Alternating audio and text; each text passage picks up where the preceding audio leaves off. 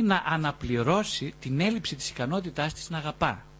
Το μεγάλο τραύμα της υπερπροστατευτικής μητέρας είναι ότι δεν αγαπάει φυσικά τον εαυτό της με τίποτα, αλλά ό,τι και το παιδί της.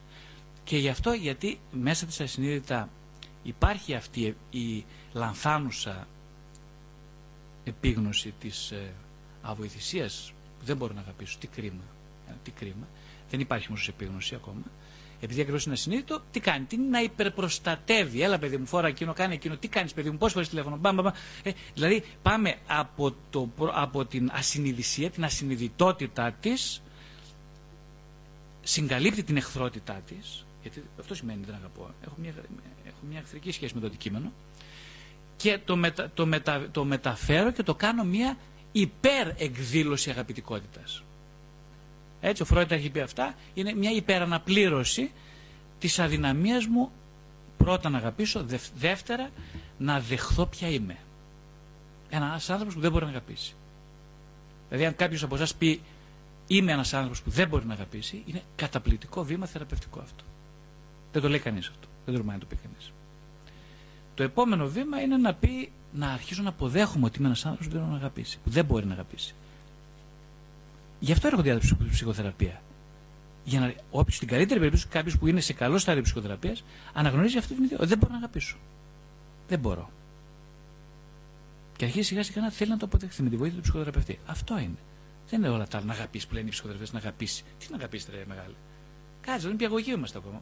Κάτσε αυτό και μετά βλέπουμε στην πορεία. Οπότε, αυτή η αμφιθυμία της μητέρας για τον εαυτό περνάει στο παιδί. Ε, τα παιδιά βέβαια έχουν άγχος τώρα να ανταποκριθούν σε αυτές τις προσδοκίες. Γιατί ο άλλος μυρίζει ότι κάτι περιμένεις από μένα. Τι, τι μου δίνεις εσύ; Γιατί αν γιατί παίρνεις τα δύο τηλέφωνα; Κάτι περιμένεις από μένα. Λοιπόν, έχω άγχος τώρα αγωνία. Άντε, άντε να, να γίνω αυτός. Άντε να κάνω εκείνο. Άντε να προσπαθήσω κλπ. Νιώθουν εγκλωβισμένα τα παιδιά γιατί δεν μπορούν να ασκήσουν κριτική. Πώς να ασκήσεις κριτική σε έναν άνθρωπο που ξέρεις ότι θα του κόψει το λαρίκι, το παίο. Δεν ασκήσεις κριτική, τελείως μόκο. Απ' την άλλη, είπαμε ο θρησκευόμενος νευρωτικά ανιδιοτελής άνθρωπος, ο οποίος νιώθει μια φοβερή εχθρότητα προς την ίδια τη ζωή, δηλαδή προς την επιθυμία, γιατί η ζωή και η επιθυμία είναι ταυτόσιμη, κάτε με. Νιώθει τεράστια εχθρότητα, γι' αυτό έγινε θρησκευόμενος. Με μεγάλη δυσκολία λοιπόν δεν μπορεί να απολαύσει αυτός, ούτε να αγαπήσει τίποτα, τίποτα από όλα αυτά.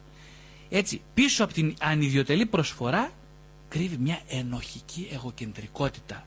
Ένα κλουβί στο οποίο είναι κλεισμένος μέσα ο ίδιος και εκεί πέρα λέει: Α, εγώ θα αρχίσω να δίνω στους ζητιάνους που βλέπω. Πώς ζητιάνοι, κάποιος μου λέει, ας πούμε, προχθές, μου λέει: Κύριε Βασιλιάδη, λέει, τι θα γίνει, ρε παιδιά, περπατάω και 30 ζητιάνους, μισό φράγκο να δίνω στον καθένα. Θα, θα, τι θα γίνει, θα τρελαθούμε στο τέλος. Πώς γίνεται αυτό, δηλαδή. Και λέω, γιατί να δίνεις μισό φράγκο, ας πούμε. Γιατί. Έχεις ανοτηθεί γιατί δίνεις μισό φράγκο, ας πούμε. Έχεις ανοτηθεί.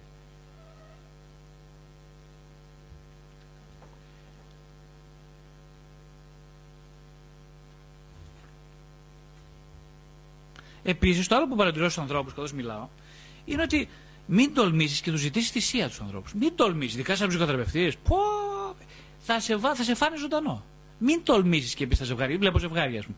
Μην τολμήσεις και πεις, ούτε να το υπενηχθεί. Θα γίνεις μισητό αντικείμενο. Ότι ας πούμε, κοίταξε, κάνει μια θυσία, δες και τον άλλη πλευρά. Οι άνθρωποι θέλουν να τους λες: Έχεις δίκιο, έχεις το δικαίωμα να διεκδικείς. Έχω γραφτεί βιβλία και βιβλία αμερικάνικα πάνω στο θέμα αυτό. Χαμός γίνεται. Τα οποία πουλάνε τρελά. Γιατί; Τι αυτό θέλει το εγώ να ακούσει. Έχεις δίκιο να διεκδικείς, να καταγγέλεις, να θυμώνεις, να ζητάς. Αν τα πεις αυτά, τελείωσε. Κατά, Α, είσαι πρώτος. Χειροκρότημα. Αυτά. Δεν έχει πέρασει μωρέ, ούτε η πνευματικότητα ούτε ο χριστιανισμός. Τι είναι βλακίες τώρα Τι θέμα αυτά είναι αηδίες μου είναι για τους ανθρώπους, τώρα τους ε, ευχούλιδες. Λοιπόν, δεν θέλουν οι άνθρωποι τέτοια πράγματα. Όταν λένε αγαπώ, ε, αγαπώ ίσον θέλω να με θέλουν, τίποτα άλλο. Δεν πάει κάτι. Εσύ, αν δεν αγαπάς, ζητάς οι άλλοι να σε αγαπούν, αλλά έλαντε που η αγάπη δεν είναι συνέστημα τώρα, δεν είναι το ένα πρόβλημα σοβαρό. Είναι ένας επιλεγμένος τρόπος να υπάρχει κανείς. Και προσέξτε, το πιο σημαντικό σε τη λέξη αγάπη προηγείται το θέλω, όχι μπορώ να αγαπήσω. Γιατί δεν μπορείς να αγαπήσεις, όχι. Στην κατάσταση που είσαι δεν μπορείς να αγαπήσεις. Θέλεις να αγαπήσεις είναι το ερώτημα. Ναι, θέλω, αλλά. Αλλά βάλε και 32.000 αλλά μετά, δεν πειράζει. Εμένα δεν με απασχολεί καθόλου. Το θέμα είναι το θέλω, αλλά το θέλω. Προποθέτει δέσμευση. Αυτή η δέσμευση είναι τι σοβαρό πράγμα. Ε, εγώ όμως ζητάω αγάπη, θέλω, ζητάω εξασφάλιση. Δεν θέλω ούτε δεσμεύσεις, ούτε πώς το λένε, ούτε θέλω να δώσω. Δεν κατάλαβες καλά. Εγώ θέλω εξασφάλιση, ασφάλεια, ρε παιδί μου. Κατάλαβες; Θέλω τα ένσημά μου. Αυτό θέλω. Δεν θέλω. Αυτά μπορείς να μου τα δώσεις εμένα. Βασικά και ο λόγος που αποφεύγω να δώσω αγάπη είναι γιατί, γιατί να μην αναλάβω την ευθύνη της σχέσης. Οι άνθρωποι θέλουν ωφέλεια. Ευθύνη καθόλου. Αλλά το πρόβλημα με, με εμάς όλους είναι ότι έχουμε μόνο δύο επιλογές. Τις σχέσεις, που σημαίνει να δω ποιος είμαι μέσα, ή το νεκροταφείο. Δεν υπάρχουν άλλες επιλογές. Κάπου γράφει στο. Η μητέρα είναι η γη της επαγγελίας, εξής τρέχει μέλι και γάλα. Τι σημαίνει από τη μητέρα τρέχει το μέλι και το γάλα; Το μέλι τι είναι, το γάλα καταρχάς. Το γάλα είναι το σύμβολο της φροντίδας και της ασφάλειας. Ε, με αυτό ζούμε, με αυτό αναδερφόμαστε κλπ. Το μέλι όμως είναι πιο σημαντικό μα. Γιατί το μέλι είναι το σύμβολο της αγάπης που γίνεται μοντέλο γλυκύτητας της ζωής. Η μαμά δεν αρκεί να είναι μόνο παρούσα στο πρώτο στάδιο και στο δεύτερο. Δεν αρκεί αυτό να είναι παρούσα. Είναι, χρειάζεται να είναι ευτυχισμένη παρούσα. Το οποίο είναι πάρα πολύ δύσκολο. Παρούσες είναι εδώ στο Θεό αρκετές μητέρες. Αλλά ευτυχισμένη παρούσα είναι πάρα πολύ δύσκολο. Πάρα πολύ δύσκολο. Έχει μια σειρά από πάρα πολλές προποθέσει. Αλλά αν δεν είναι ευτυχισμένη, χαρούμενη, που είναι μάνα, που είναι γυναίκα, που είναι σύντροφος, που, που, που, που, ε, τότε δεν τρέχει μέλη από το στήθος της. Δεν τρέχει μέλη. Η ζωή γίνεται μόνο επιβίωση. Ένα άλλος άλλος στόχος της μητέρας είναι να αγαπήσει. Οι μάνες ξέρετε, αγαπάνε τα μωρά, τα νύπια κλπ. Δεν αγαπάνε τα παιδιά που μεγαλώνουν. Ε. Ένα παιδί που μεγαλώνει δεν το αγαπάνε πια.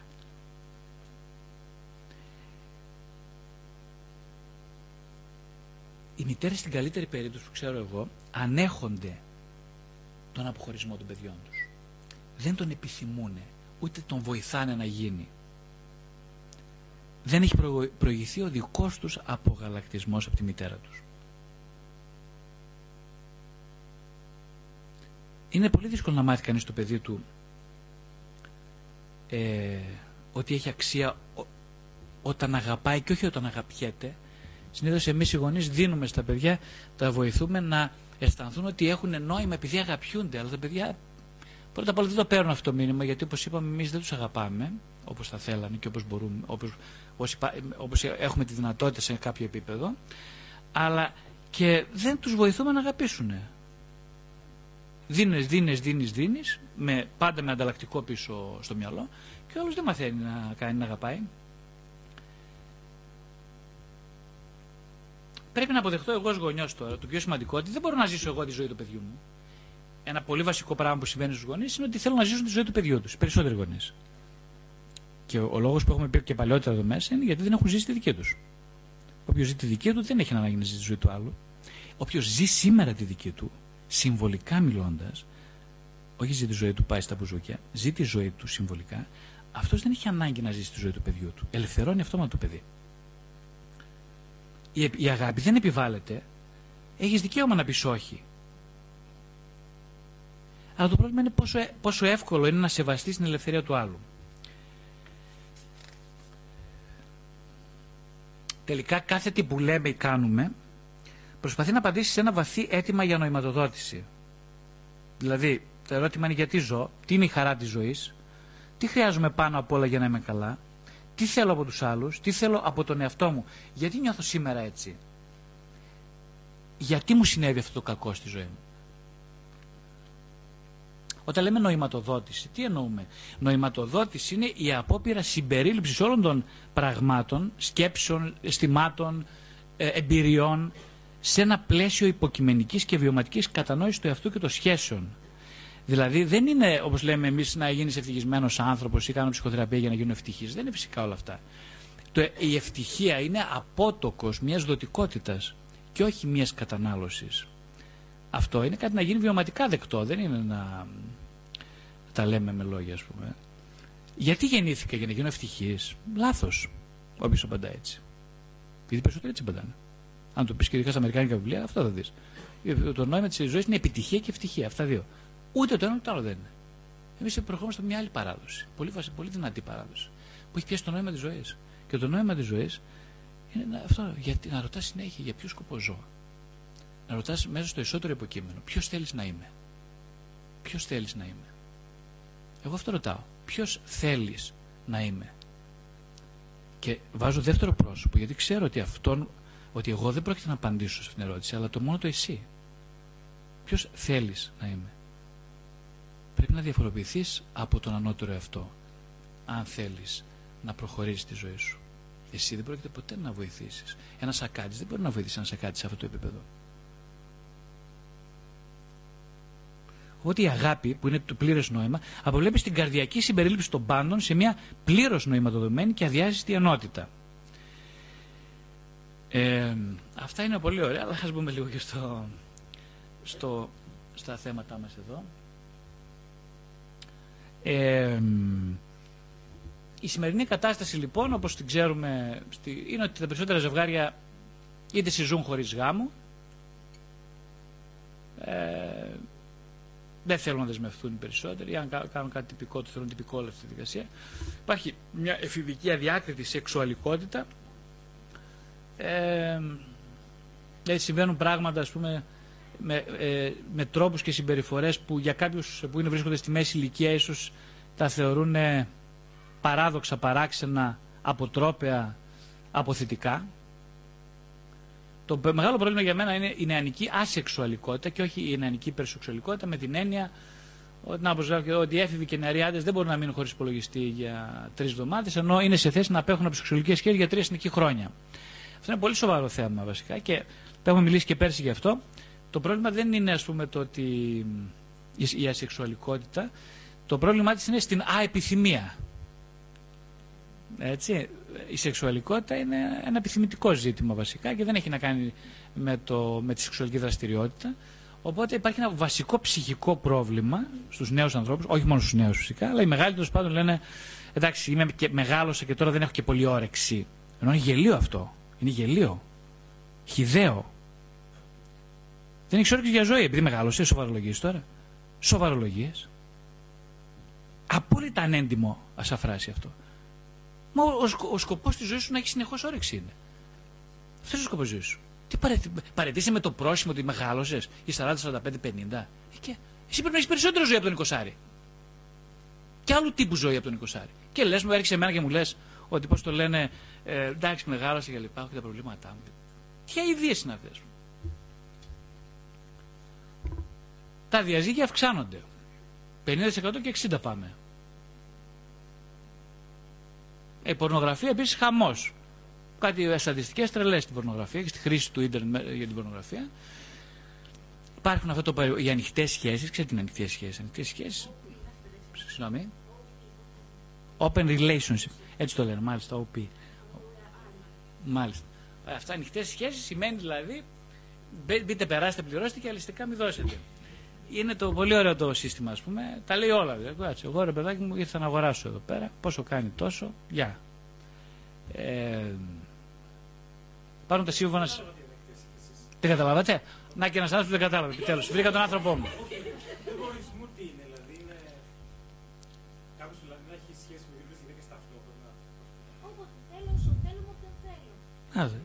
Εδώ η κυρία δίπλα τα ξέρει πολύ καλύτερα. Και από μένα νομίζω τα ξέρει καλύτερα.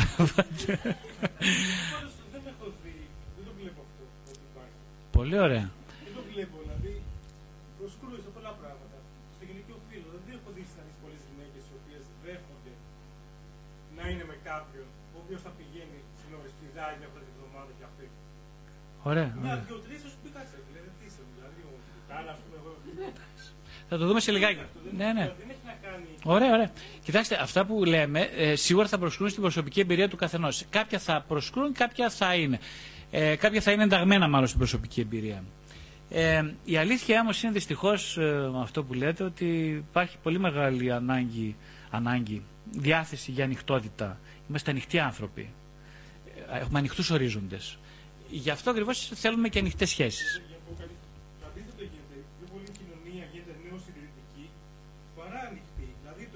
Υπήρχε mm. κάτι έρωτα και πόλεμο στη Κοινόβια Και υπήρχε αυτό και τώρα στην στην Αμερική ο πρόεδρος του πάει στα δικαστήρια γιατί λέει παρενόχλησε λέει και είχε μια σχέση με μία. Θα μιλήσουμε σε λίγο. Θα μιλήσουμε σε λίγο. Κρατήστε λίγο την, την ορμή σας. Θα μιλήσουμε σε λίγο. Ε, ε, υπάρχουν γάμοι ομοφιλοφίλων. Όλα αυτά τα περιγράφω γιατί δηλώνουν μια η μεγάλη ακαταστασία. Ε, μια ακαταστασία ψυχική και συνειδησιακή. Ε, δηλαδή μια έλλειψη σημείων, σταθερών σημείων αναφοράς στο οποίο μπορούμε να στηριχθούμε. Δεν υπάρχουν πια αυτά καθόλου. Όσο περνάει καιρός, ανοίγουν τα σημεία αναφοράς. Ε, ναι, πριν από πολλά χρόνια, πριν από αρκετά χρόνια, τα ζευγάρια δεν χώριζαν, το ξέρετε και σε αυτό. Αυτό ήταν απόδειξη ότι αγαπιόντουσαν, είναι το ερώτημα. Η απάντηση είναι πολύ εύκολη, βέβαια, με τις σημερινές συνθήκες. Και φυσικά οι συντηρητικοί δυσφημούν το γάμο. Οι συντηρητικοί, τι εννοώ οι συντηρητικοί; Οι συντηρητικοί εννοώ αυτούς οι άνθρωποι που δεν έλεγαν ότι ο χωρισμός είναι απαγορευμένοι από τρόπο λέξη και πράξη. Ε, με ποιο τρόπο, γιατί οι ίδιοι σε πάρα πολλές φορές, ε, και το βλέπω αυτό και στην ψυχοθεραπεία, ότι βιώνουν τον γάμο σαν καταναγκαστικό έργο και σαν θυσία. Έτσι, δηλαδή δεν είναι μια ευχαριστιακή κατάσταση. Περισσότερο είναι γιατί, έχω, γιατί πρέπει να μπω σε αυτό το πράγμα, δεν πρέπει να βγω.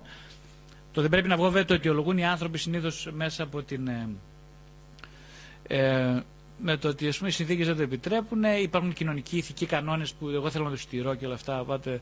Αλλά δεν υπάρχει αυτό το ευχαριστιακό. Εγώ δεν θέλω να μείνω στη σχέση. Θέλω, ο γάμο είναι πολύ σπουδαίο πράγμα. Θέλω, μου αρέσει. Δεν υπάρχει αυτό το πράγμα σε πολλούς ανθρώπους. Ε, οι γονείς βιώνουν το γάμο σαν κοινωνική υποχρέωση. Είναι για τα παιδιά τους μοντέλα άρνησης κάθε μορφής δέσμευσης. Γιατί ξέρετε, έχουμε πει και άλλη φορά ότι ένα παιδί δεν ακούει αυτά που λένε οι γονείς, αλλά αυτά που βιώνουν ως εσωτερική πραγματικότητα και μεταφέρεται μέσα από τις λέξεις και μέσα από τη σχέση των δύο γονιών. Αυτό ακούνε, αυτό περνάει, αυτό αποτυπώνεται, αυτό μιμούνται. Ναι, αυτό σε εύχομαι αγόρι μου να κάνεις και εσύ παιδιά να με θυμηθείς. Να καταλάβεις τι τράβηξα και να σε μεγαλώσω. Αυτή η φράση που είναι αστεία, αλλά είναι πάρα πολύ κοινή, εξαιρετικά κοινή, περισσότερο από ό,τι φαντάζεστε, δηλώνει ακριβώς αυτό. Ότι είμαι καταραμένη επειδή παντρεύτηκα και αφού είμαι καταραμένη θα πρέπει και εσύ να γίνεις καταραμένος και να παντρευτείς γιατί εγώ θα είμαι μόνη αν είμαι μόνη καταραμένη στο σύμπαν. Δεν ξέρω να το πιάσετε το γνώμη. Άρα θα πρέπει όλοι να είστε καταραμένοι. Να παντρευτείτε, να κάνετε παιδιά. Να μην αισθάνομαι μόνοι. Είπαμε για τη μοναξιά πριν. Εδώ όμως είναι το πρόβλημα. Το πρόβλημα των νέων δεν είναι η δυσκολία να δεσμευτούν. Είναι πάρα πολλοί νέοι που έρχονται στο γραφείο, είναι ήδη εξουθενωτικά δεσμευμένοι στην προσωπική τους πατρική οικογένεια. Υπάρχει δηλαδή μια άτυπη αλλά πολύ σημαντική ψυχική δέσμευση ε, που τους απαγορεύει να ανοιχτούν στη δυνατότητα ενός γάμου. Ε, το ξέρετε αυτά, δεν χρειάζεται να πω. Οι μανάδες απορρίπτουν τις υποψήφιες νύπες. Ε, να παίζεις παιδί μου, να έχεις γκόμενες και όλα αυτά. Αλλά ε, τέλος πάντων, όταν φτάσεις στο ψητό, απορρίπτονται όλες. Ε, μην νοιαστείς για μένα, παιδί μου, να παντρευτείς εσύ και αν εγώ πεθάνω, αφού η ζωή μου χωρίς σένα θα έχει νόημα κλπ. Δηλαδή είναι αυτό το διπλό μήνυμα ότι ρε παιδί μου, εγώ νοιάζομαι πάρα πολύ για σένα, αλλά κοίταξε λίγο, μην με αφήσεις γιατί θα έχεις την, κατα... ε, εννοούσε, θα έχεις την ευχή μου και όλα αυτά. Καταλά... Καταλάβατε το πνεύμα. Ε, ναι, τώρα για μια βασική προπόθεση για να επιτύχει ένας ε, γάμος είναι πρώτα απ' όλα να υπάρχει χωρισμός. Διαχωρισμός. Αυτό κανείς δεν το λέει. Αυτό πρέπει να χρειάζεται αρκετά χρόνια ψυχοθεραπείας για να μπορέσει κάποιος να εγκαταστήσει αυτή την επίγνωση. Ότι πόσο εξατομικευμένος είσαι. Και όλοι, ο λόγος που παντρεύονται οι άνθρωποι και τώρα και παλιότερα είναι ένας. Για να μην εξατομικευτούν και να παραμείνουν δηλαδή ανώριμοι. Γι' αυτό παντρεύονται. Έλαντε που όμως αυτό είναι το παράδοξο, οδηγεί, οδηγεί πάντα στην συνεννοησία και στο χωρισμό. Γιατί ο, ο λόγος που μπαίνει στο γάμο είναι για να μην ε, ενωθείς. Αλλά εσύ λες εγώ θα ενωθώ. Θα ενωθώ και δεν θα είμαι μόνος, θα κοιμάμαι στο κρεβάτι και λοιπά και όλα αυτά. Θα ικανοποιηθούν οι ανάγκες μου, θα έχω τη μαμά, θα έχω τον μπαμπά. Θα κοιμάμαι μαζί με τον μπαμπά, λέει η μαμά. Ή λέει η κόρη, πω, τι ωραία, με τον άντρα μου δηλαδή εννοεί. Ε, θα κοιμάμαι μαζί με την ε, μαμά, λέει ο γιος, εννοεί με τη γυναίκα του. Τι χαρά και τι ευτυχία. Επιτέλους το ειδipόδιο θα γίνει πράξη. Η απόλυτη ευτυχία. Έλαντε όμως που εδώ και ο άλλος έχει προσδοκίες. Δεν είσαι ο μόνος. Και ο άλλος σε βλέπει έτσι. Και εκεί έρχεται το μπέρδεμα. Βλέπω λοιπόν το γάμο σαν μια ευκαιρία συγχώνευσης και όχι συζυγίας. Συζυγία, τι λέξη είναι αυτή; Σημαίνει κουβαλάμε μαζί ένα ζυγό. Τρελάθηκε μου, Τι είναι αυτά που άλλο να τα πεις αυτά. Σε χριστιανό πίνει και πες. Εγώ δεν είμαι ούτως ή άλλως. Λοιπόν, ε, ναι, αυτό βλέπω το γάμο σαν ευκαιρία συγχώνευσης. Δηλαδή να γίνουμε ένα, αλλά κάτσε για να γίνεις ένα, εσύ ήσουν ποτέ διαφορετικός; Ήσουν άλλος; Έγινες άλλος, όχι ποτέ. Και πώς θα γίνεις ένα; Εγώ δεν καταλαβαίνω αυτά. Εσείς πώς τα καταλαβαίνετε; Με τη μόνιμη σχέση λοιπόν και το γάμο, συνήθως προσπαθεί ο μειονεκτούντα νέος να κλείσει τις τρύπες που άφησαν επιτυχίες μεταβάσει εξελικτικά στάδια της ζωής του. Τρυπούλες, οι τρυπάρες κοιτάει να κλείσει ο κάθε άνθρωπος. Δεν κοιτάει να κλείσει του άλλου την τρύπα, ότι καν τη βλέπει. Τι λες, εγώ, εγώ βλέπω σε σένα ότι εσύ θα κλείσει τη δική μου. Δεν ξέρω, ποιος είσαι, είπαμε; Δεν ξέρω, ούτε με ενδιαφέρει να σε μάθω ποιος είσαι. Δεν θέλω καθόλου να μάθω ποιος είσαι. Μπορείς να μου κλείσει την τρύπα; Έτσι δεν μου υποσχέθηκες; Αφού μου είσαι ερωτευμένοι σου μαζί μου. Άρα μπορείς να μου κλείσει την τρύπα. Να γνωριστούμε, δεν θέλω. Να παντρευτούμε, ναι.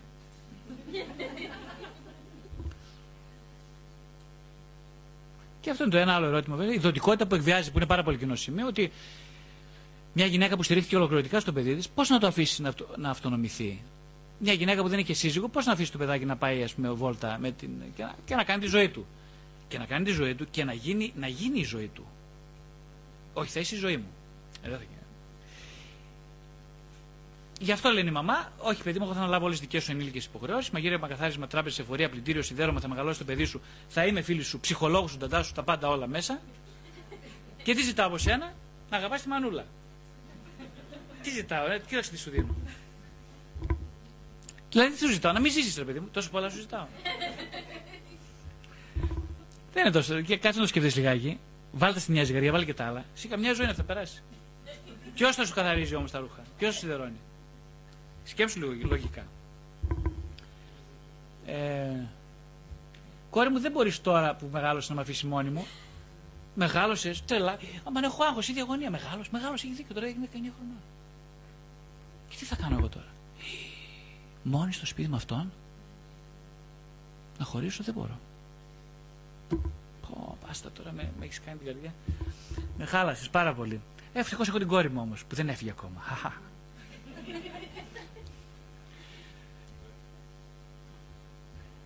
αν παντρευτείς, είσαι ευχαριστημένη με τον άντρα, Θεός φυλάξει. Θα φανεί πως ποτέ δεν ήσουν πραγματικά σημαντική. Ναι, ναι, βέβαια. το ερώτημα είναι, είσαι σημαντική για μένα; Ή, ήμουν σημαντική για σένα. Άκου τώρα ρωτάει η μαμά στην κόρη. Ήμουν σημαντική για σένα. Ε, παιδάκι, με αυτήν την ερώτηση πρέπει να κάνεις άλλον, όχι στην κόρη σου. Ζει η μάνα σου το ξέχασε, ζει. Και ο πατέρας σου επίσης ζουν, είναι ζωή. Μήπω να πας εκεί λιγάκι να τα φτιάξετε. Κι άσε με εμένα ήσυχο. Γίνεται; Πρέπει να πει κόρη. Ο εμπομικτικός πατέρας, καραμπάμε στην Ελλάδα επίσης, όλοι οι άντρες το μόνο που θέλουν από εσένα σε βάλουν κάτω, να σε στύψουν και μετά να σε πετάξουν. Εγώ θα σε προστατέψω. Αυτό είναι το μεταμήνυμα. Δεν λέγεται έτσι. Μακάρι να λεγόταν. Δεν λέγεται έτσι. Ε, ξέρετε, θα γίνει επιτυχημένος για να με κάνεις ευτυχισμένο, αλλά όχι τόσο ώστε να με αφήσεις ξοπίσω. Οπότε, βασικά, με δύο λέξεις, το μεγαλύτερο βάρος που σηκώνει ένα παιδί είναι η ζωή που δεν έζησε ο πατέρας και η μητέρα του. Δηλαδή πρέπει να ζήσω τη ζωή μου, μου, μου, μόνο μου, για να μπορέσω να εγκαταστήσω μια σχέση εμπιστοσύνης με τους ανθρώπους και μετά να φύγεις και εσύ να πας στην ευχή του Θεού. Η δέσμευση, ο, ακούει ο άλλος δέσμευση σήμερα και λέει: Πω, πω δέσμευση, ο Θεός φυλάξεις, ας πούμε. Δέσμευση είναι ελευθερία στην πραγματικότητα. Αν δεν το καταλάβει κανείς αυτό. Ε, ναι, αν η μάνα του και ο πατέρας του τη βίωσαν σαν φυλακή, πώς να καταλάβω εγώ την δέσμευση; Πώς να το καταλάβω την ελευθερία, αυτή τη διάσταση της έννοιας; λέμε εδώ διάφορα πράγματα που είναι η αίσθηση του ανήκει, όταν δεσμεύει, αισθάνεσαι ότι ανήκεις, δεν είσαι μόνος βασικά, ε, ότι είσαι πλήρης, ότι προποθέτει και, αναπα, και αναπαράγει την αίσθηση εσωτερικής ελευθερίας, αφού είναι ευκαιρία, δυνατότητα και προνόμιο η δέσμευση. Δηλαδή, στην πραγματικότητα είναι δικαίωμα, δεν είναι υποχρέωση, μόνο δικαίωμα. Μπορείς συναισθηματικά να μοιράσει με τον άλλο να δεσμεύεσαι. Αν κάνεις one night stand, ας πούμε, ή αν κάνεις ανοιχτού, ανοιχτού τύπου σχέσεις, ή σχέσεις οι οποίες ακόμα και δεν είναι ανοιχτού τύπου προποθέτουν την ανοιχτότητα κάτω από το τραπέζι. Κυρίως έτσι γίνεται, κάτω από το τραπέζι. Ε, τότε φυσικά και δεν υπάρχει συναισθηματικό μοίρασμα. Λέει δεν μ' αρέσει, λέει δεν μπορεί να επικοινωνούμε. Πώς να επικοινωνείτε, ρε φίλε; Δεσμεύτηκες, έχεις τη διάθεση να δεσμευτείς. Και σημαίνει έμπρακτα η δέσμευση. Εμπράκτος δεσμεύτηκες. Εμπράκτος. Δεν είναι θεωρίες και εγώ είμαι δεσμευμένος και έχω καλή σχέση και τέτοια. Όχι. Εμπράκτος. Αυτό. Το φόρεσες. Δεν γελάτε. Αυτό εδώ. Ξέρετε τι είναι αυτό; Ξέρετε τι είναι; Δεν ξέρετε. Ακόμη και στο φοράτε δεν ξέρετε τι είναι. Αυτό είναι ελευθερία. Όποιος το καταλάβει, πάρα πολλά κατάλαβε. Ελευθερία είναι αυτό.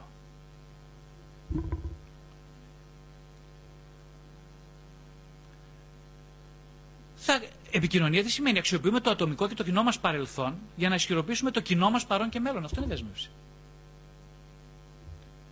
Ότι θα απαρτιωθούμε, θα ολοκληρωθούμε ως δύο σύντροφοι δεσμευμένοι.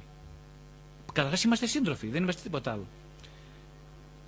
Υπάρχει κοινωνική, η νομική επισημοποίηση της σχέσης, αλλά υπάρχει κυρίως που είναι και σημαντική και η κοινωνική, δεν, δεν την ε, απαξιώνουμε, πάρα πολύ σημαντική, γιατί είναι συμβολικά λειτουργεί σε αυτό που πούμε στο, στο αίτημα της προσωπικής δέσμευσης και υπάρχει και η προσωπική δέσμευση, η οποία βασίζεται και προάγει το βίωμα πληρότητας μέσα στη σχέση.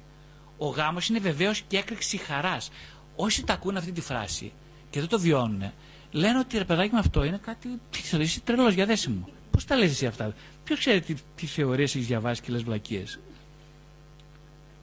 Ε, είναι... ε, συγγνώμη, μπορείτε να περιμένετε λιγάκι παρακαλώ. Και μετά μπορείτε να ρωτήσετε ό,τι θέλετε. Ε, έκρηξη χαράς λοιπόν. Ο γάμος είναι έκρηξη χαράς. Δεν το βλέπουμε καθόλου έτσι. Μοίρασμα της κοινής βεβαιότητας πως θέλουμε να ζήσουμε μαζί και δημόσια πρόσκληση και αμαρτυρία από όλους τους κοινούς μας αγαπημένους. Αυτά που λέμε συμβάσεις, πας στην εκκλησία ή πας και παντρεύεσαι, έτσι, είναι δημόσιο γεγονός. Ε, ξέρετε, είναι αυτό που λέμε ότι η δέσμευση είναι κάτι έμπρακτο. Δεν θα το κάνεις με λόγια, με θεωρία. Χρειάζεται να αναλάβεις υποχρεώσεις. Η υποχρέωση όμως με αυτή την έννοια είναι μια εσωτερική κατάσταση που θα σε οδηγήσει σε περισσότερη ελευθερία. Δεν μπορείς, αυτό χρειάζεται να το, να το βιώσεις. Και αν δεν τολμάς να το βιώσεις, να κινηθείς προς την κατεύθυνση της τόλμης και της επιθυμίας.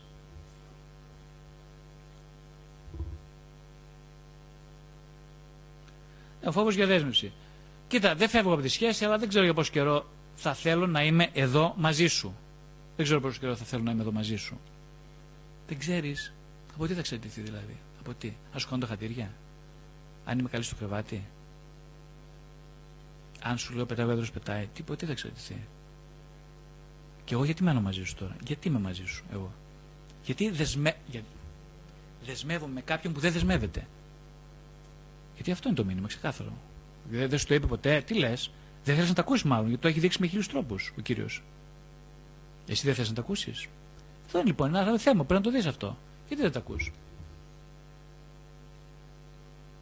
Λοιπόν, είναι ένα παιδί ο οποίος είναι δεσμευμένος, δεσμευμένη στην παντοδυναμία. Τα θέλω όλα χωρίς να δίνω και πολλά. Και αφού μπορώ να τα έχω όλα με το ελάχιστο κόστος, γιατί να δεσμευθώ; Δεν κατάλαβα. Α, δεν ξέρω ακόμα αν αυτός είναι ο άνθρωπός μου. Δεν ξέρω. Πρέπει να περάσει. Να δοκιμαστούμε λιγάκι. Λέει να δοκιμάσω.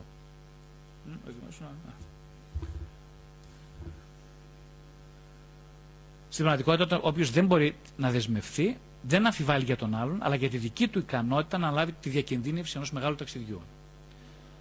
Και φυσικά όλα αυτά οφείλονται στο ότι έχει ο ίδιος ταυτιστεί με ρόλους που βίωσε τραυματικά στην οικογένεια της καταγωγής του σε ασυνείδητες μνήμες παιδικής του ηλικίας, στην αποκάλυψη των εκκρεμωτήτων του σε σχέση με τα εξελικτικά στάδια της ψυχικής του ανάπτυξης, στην πρόσβαση των πιο σκιωδών του συναισθημάτων. Δηλαδή δεν υπάρχει πρόσβαση και δεν θέλω να έχω πρόσβαση. Γι' αυτό δεν δεσμεύομαι.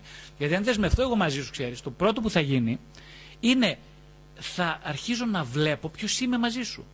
Θα αρχίζω να, να γνωρίζω τους φόβους, το θυμό, την απελπισία μου που ένιωσε σε προγενέστερα στάδια, την επιθετικότητά μου, την ανάγκη μου για συγχώνευση που με πνίγει τον τρόμο του αποχωρισμού. Θα τα βιώσω αυτά με μαθηματική ακρίβεια καθώς δεσμεύω μαζί σου. Και για να μην γίνουν όλα αυτά, τι κάνω, παρετούμε. Από τι, από τη δέσμευση, όχι, από την επιθυμία για ζωή. Γιατί η ψυχική ορίμαση στην πραγματικότητα, τι είναι η ψυχική ορίμαση, είναι όταν κάποιος τολμάει να μεγαλώσει. Και ποιος δεν έχει τραύματα και ποιος δεν έχει χτυπηθεί; Πώς διαφοροποιεί αυτόν που έχει τραύματα από αυτόν που προχωράει στη ζωή του; Γιατί όλοι έχουν. Το ένα είναι ότι ο ένας έχει ξεκινήσει ψυχοθεραπεία ή έχει μπει σε μια σοβαρή αυτογνωστική διαδικασία. Και γιατί έχει μπει σε αυτή τη διαδικασία, Για να μάθει να θέλει. Όχι για να κάνει, για να μάθει να θέλει. Και μετά το επόμενο βήμα είναι για να κάνει. Τι να κάνει, να κάνει το άλμα. Φοβάμαι να προχωρήσουμε την κυρία, ας πούμε. Το... Ναι, φοβάσαι, είναι ο δείκτης ότι πρέπει να το κάνεις τώρα. Μα δεν μπορώ. Θέλεις; Θέλω. Πώς θα το δείξω ότι θέλεις; Με ένα, δύο, τρεις. Ωραία. Αφού λοιπόν θέλεις, το δείχνει, θα... τι θα μου κάνεις αύριο για να το δείξεις εμένα; Όχι εμένα, εμένα με την έννοια σαν μάρτυρα. Εγώ είμαι μάρτυρας τώρα. Λοιπόν, θα... τι πιο το μικρότερο πράγμα μπορείς να κάνεις; Αυτό θα το κάνεις; Θα το σκεφτώ. Τι να σκεφτείς, η ζωή περνάει. Πώς θα περάσει; Ναι, και γιατί ακριβώς όταν δεσμευθεί κανείς, τότε αρχίζει να κλείνουν οι εκκρεμότητες που είχε με το παρελθόν. Άλλο ένα φοβερό θέμα. Δηλαδή, ολοκληρώνεται ο άνθρωπος. Πώς ολοκληρώνεται, αντιμετωπίζοντας τις πληγές. Πώς θα δείτε τις πληγές. Μέσα κοιτώντας την κοπέλα του, την ε, σύζυγό του, τη σύντροφό του στα μάτια και φοβούμενος μαζί της. Φοβό, φοβόμενο να την κοιτάξει στα μάτια. Καθώς φοβάσαι να κοιτάξεις τα μάτια, εκείνη τη στιγμή μαθαίνεις ποιος είσαι. Και ξέρετε, οι άνθρωποι, όπως έχουμε πει και άλλη φορά, φοβούνται το κλείσιμο των εκκρεμωτήτων. Γιατί αν κλείσει κανείς όλες τις εκκρεμότητές του, μετά θα μπει στο φέρετρο. Φοβούνται οι άνθρωποι. Το ασυνείδητο αυτό φοβάται. Ότι όποιος κλείνει τις εκκρεμότητες θα πεθάνει. Που σε κάποιο βαθμό είναι αλήθεια. Το ασυνείδητο πάντα ξέρει. Γι' αυτό, κατά τη γνώμη μου, οι άνθρωποι πάνε συνέχεια πίσω. Συνεχώς τρενάρουν την ηλικίωσή τους με πρόσχημα το ξεπέρασε του τραύματος. Δεν είναι αυτός ο λόγος για μένα. Είναι ο θάνατος. Θα έλεγε λοιπόν κάποιος έτσι, πρέπει να κλείσουμε σιγά σιγά, ότι οι προποθέσει μιας καλής συντροφικής σχέσης είναι να είσαι το παιδί ενός χαρούμενου γάμου, που δεν είσαι, αλλά καλό θα ήταν να είσαι, να έχεις δηλαδή το παιδί μια συντροφική συνύπαρξη γιών ανθρώπων, διαγενειακά ομαλών επαρκών γάμων, δηλαδή και η γιαγιά σου και ο παππούς σου και ο προπάπου σου κλπ. Να είχαν μια καλή σχέση, αρκετά καλή σχέση μεταξύ τους. Δηλαδή, να μην είχαν συγχωνευτική σχέση. Προσπαθούσε ο καθένας να γλιτώσει από τα τραύματά του πετώντας τον άλλον.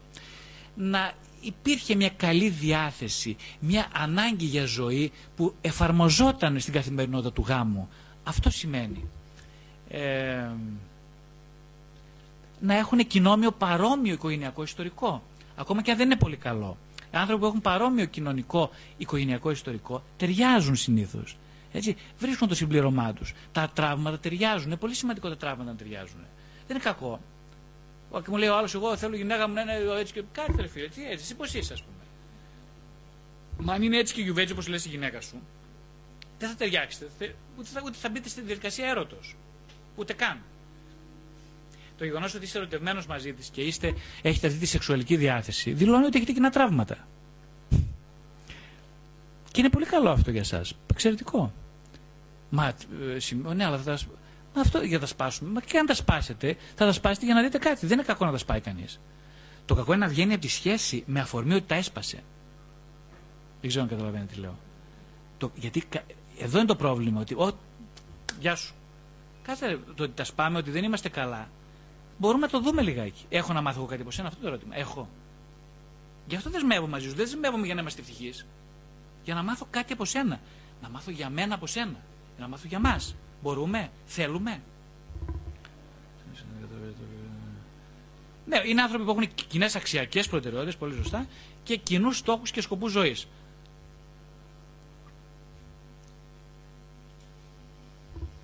Πάρα πολύ βασικό ένα επίπεδο κοινής ψυχικής οριμότητας, δηλαδή ένα επίπεδο αυτονόμησης από τη συμβιωτική σχέση της μητέρας, από τη διάδα των γονέων, ένα σωστό κλείσιμο της εφηβείας, μια ομαλή είσοδος και ένταξη στην πρώτη ενηλικίωση.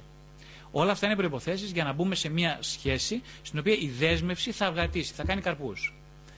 Ε,